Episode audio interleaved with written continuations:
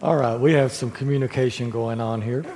Um, today we're going to read 1 Corinthians chapter 2. This is a continuation of some of Paul's thoughts on the power of the message of the cross. But he takes another step, which I think is good for us to make that step with him. Let's be standing, please, as we hear this, the Word of God, as it is um, revealed through his Apostle Paul. When I came to you, brothers, I did not come with eloquence or superior wisdom as I proclaimed to you the testimony about God. For I resolved to know nothing while I was with you except Jesus Christ and Him crucified. I came to you in weakness and fear and with much trembling. My message and my preaching were not with wise and persuasive words, but with a demonstration of the Spirit's power so that your faith might not rest on men's wisdom, but on God's power. We do, however, speak a message of wisdom among the mature, but it's not the wisdom of this age or of the rulers of this age who are coming to nothing. No, we speak of God's secret wisdom, a wisdom that has been hidden and that God destined for our glory before time began. None of the rulers of this age understood it or if they had, they would not have crucified the Lord of glory. However, as it is written, no ear has, no eye has seen, no ear has heard, and no mind has conceived what God has prepared for those who love him. But God has revealed it to us by his Spirit. The Spirit searches all things, even the deep things of God. For who among men knows the thoughts of a man except the man's spirit within him? And in the same way, no one knows the thoughts of God except the Spirit of God. We have not received the Spirit of this world, but the Spirit who is from God, that we might understand what God has freely given us. And this is what we speak, not in words taught to us by human wisdom, but in words taught by the Spirit expressing spiritual truths in spiritual words.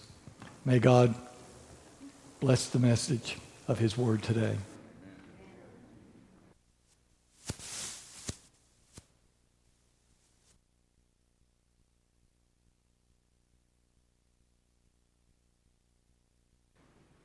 Our generations today seem to be separated by a lot of things. And as soon as I say that, I think, well, I think some of that's been true uh, for all of history. Generations tend to kind of focus on things that are important to them. Uh, music, for one thing, kind of separates generations. I know my generation had the good music, and then after that, I don't know what happened. I try to listen to some of the younger folks' music, and every once in a while I hear something that's pretty good, but guys, I just don't get a lot of what's going on. It just doesn't click with me. Uh, fashions tend to separate generations. We kind of dress according to our generation, except one thing I was really encouraged to see just a few years ago, I noticed that some of the younger guys are starting to wear black socks with their shorts. Hey, we old guys have been doing that forever. Yeah? So, welcome to the club.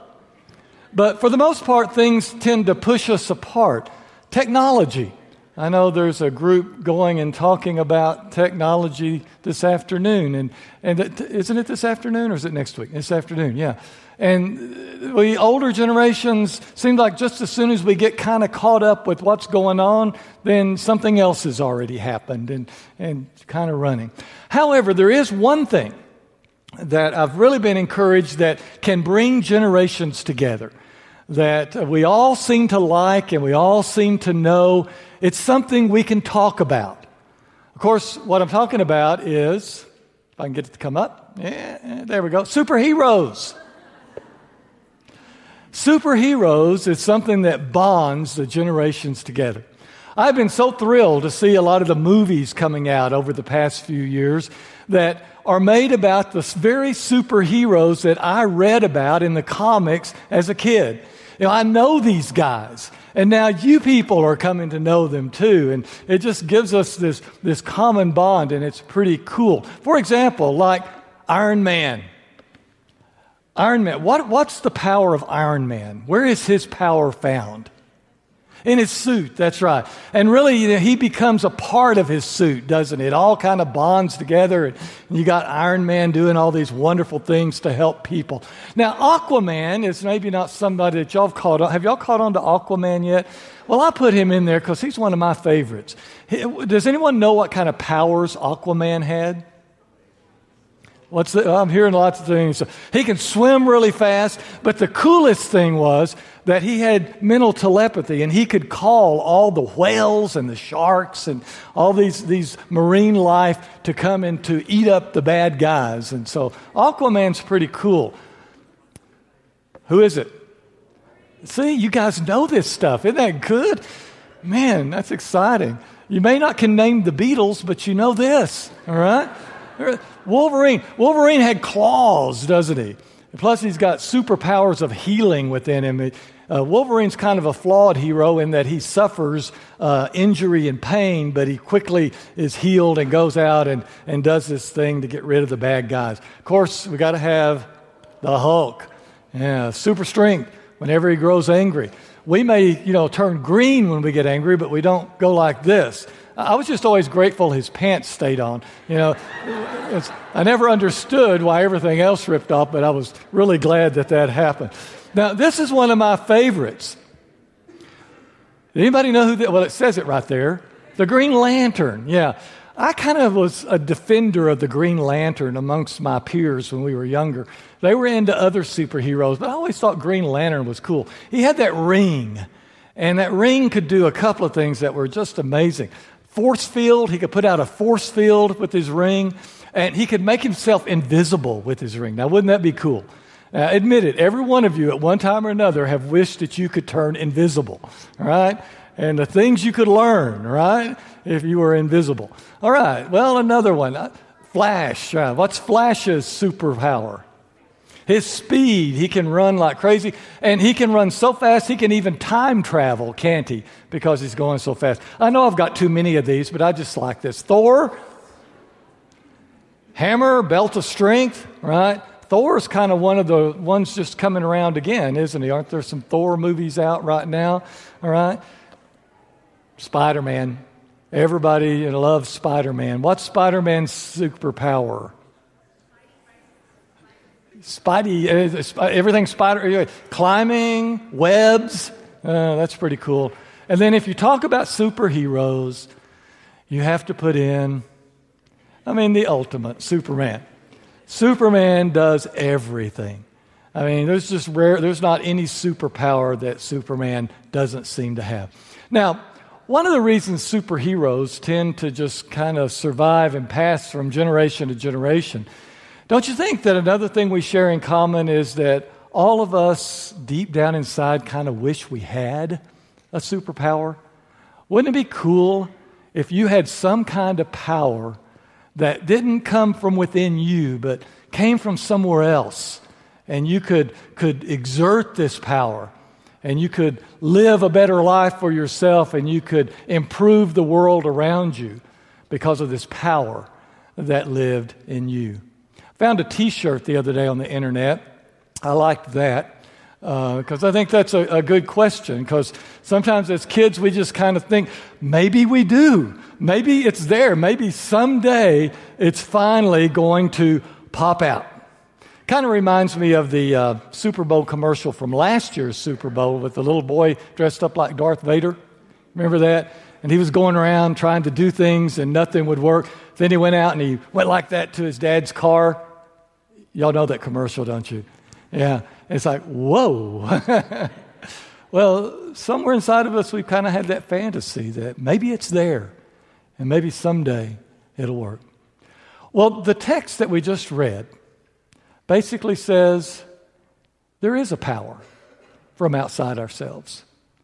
There is a power that is super. There is a power that can come into us that can do things we could never do on our own. There is a power that can reside in us that can make our lives so much better. And that power can also, if we allow it to work through us, benefit the people who lived around us as well.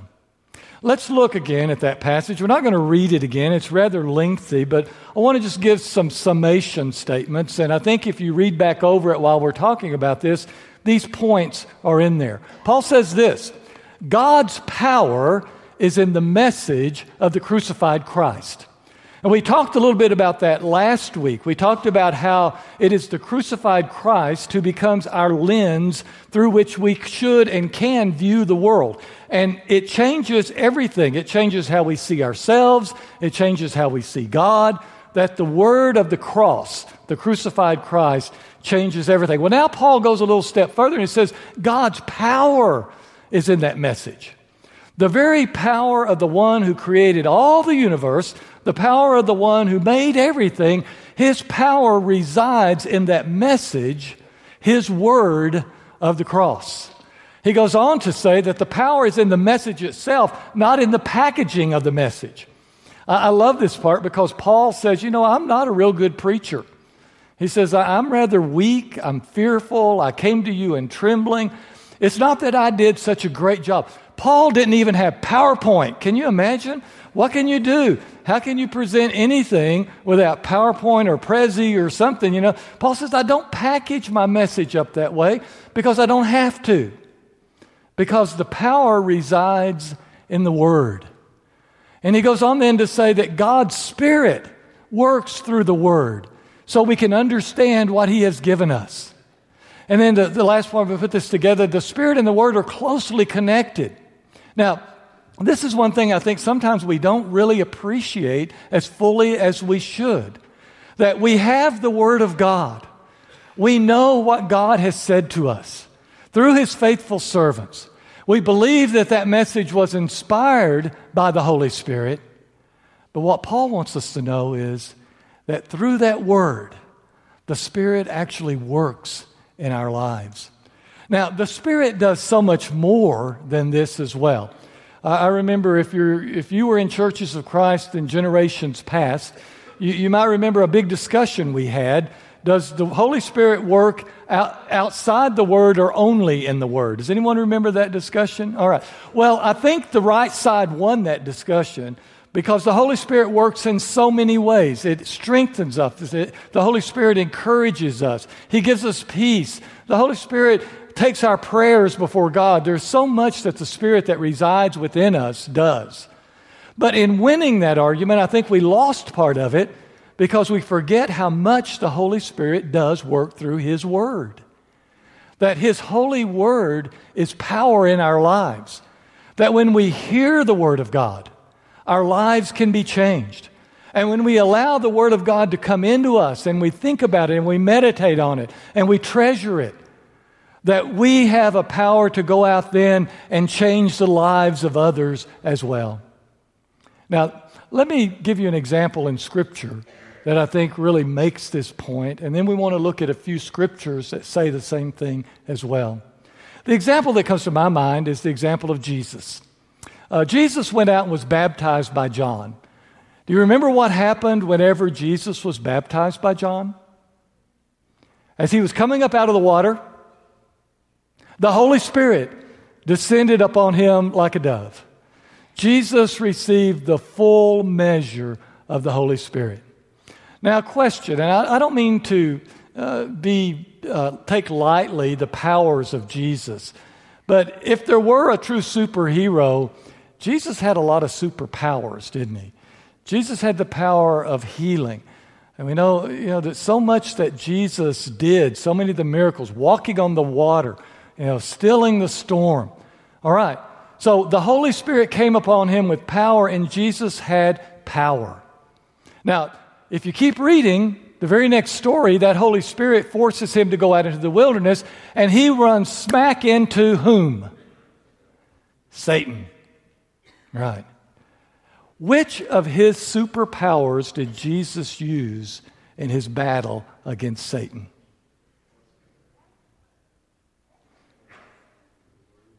The Word. Every time. Jesus and Satan had this showdown of power in the wilderness. And Jesus, Satan was saying, Hey, you've got superpowers, zap these rocks and make them bread, blah, blah, blah. Jesus called upon the word of God and said, Man shall not live by bread alone, but by every word that comes forth from the mouth of God. Satan said, Go up on the temple and jump off and fly. And he said, The Bible says, Scripture says, don't tempt the Lord your God. Worship the Lord your God, and him only shall you serve. Let's find that interesting as we sit back sometimes and wish we had some kind of superpower. And the very power that got Jesus through his confrontation with evil is right here for us. And the power of God's Word and the work that the Spirit does through that Word. Want some more passages that say the same thing? Let me give you some. We give thanks to God for this that when you received the Word of God that you heard from us, you accepted it not as human word, but what it really is. It's God's Word, which is also at work in you believers. When Paul knew that he preached the Word of God, that that Word went into their hearts and it began to change them, it went to work in their lives. Well, what is some of the work that it does? Here's another familiar passage in 2 Timothy chapter 3. All scripture is inspired by God and is useful to do what? Well, it teaches us what is true. It teaches us what's real. It teaches us what this world is all about. And it, it calls upon us and helps us to realize what is wrong in our own lives whenever we allow the word to come into us and to do its work. It straightens us out. The old King James Version says it reproves us and it rebukes us. It just grabs us sometimes. And if you dare to open the Word and to read and to read faithfully, it will begin to take you apart, which, by the way, that's going to be said in just a minute, too. Anyway, it teaches us what to do that is right. It is God's way of getting us ready in every way so we'll be fully equipped to go out and do everything that God wants us to do. How does God get you ready to hit that world and to do the things that He wants you to do and to be the person He wants you to be. How does He get you ready? Through His Word, through the power of His Word, through the Spirit working in your life, through His powerful Word. Another passage we all know, and I can't read that on the screen. It says, For the Word of God is alive and active. Where does it get its life? How can it be alive and active? Because it is possessed by the Spirit. The Spirit of God works within it. It's sharper than any double edged sword. It penetrates even to the dividing of soul and spirit, joints and marrow, and it judges the thoughts and attitudes of the heart. You put enough Word of God in there, and it'll begin to take apart other desires and other things about you and help you to see what it is that God is calling you to do.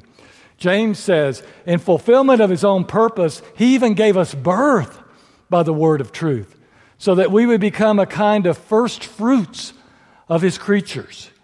God brings us to be his children through planting the word within us. Peter says, You have been born anew, not a perishable, but an imperishable seed, through the living and enduring word of God. For all flesh is like grass, all its glory like the flower of grass. The grass withers, the flower falls, but the word of the Lord endures forever. And that word is the good news that was announced to you. And one more. So faith comes from what is heard. What is heard comes through the word of Christ. As I read this passage in Corinthians and thought about what do I need to hear out of this passage, I was convicted that as much as I love the Word of God, I probably have underestimated the Word of God. And how dare I have a Bible that sits on my shelf or on my table or stays in my briefcase or my backpack when within there is the power to make me the person God wants me to be? Those of us who believe, those of us who have received the Spirit, need to commit to being people of the Word who are shaped and molded. Paul called upon me to remember that this week, and I wanted to pass the message on. I know many of you already know that. You practice that. You treasure the Word of God. But if you've ever wanted to have the superpower to live a great life and to help those around you, then open your heart, open your ears, open your eyes, and take in the Word every chance you can. And for those of you who have never committed, and perhaps the Spirit does not yet quite dwell in you, hear the word of the Lord.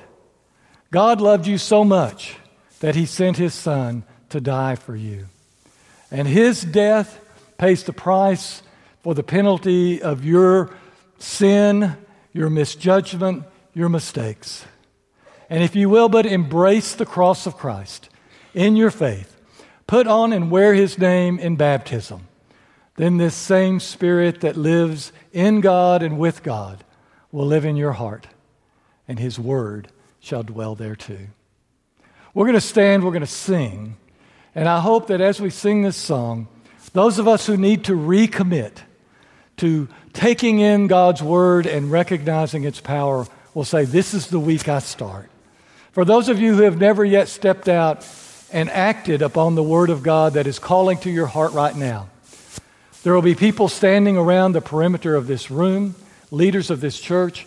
Go to them and let them help you find that power that God wants to put in your life. Let's stand and sing.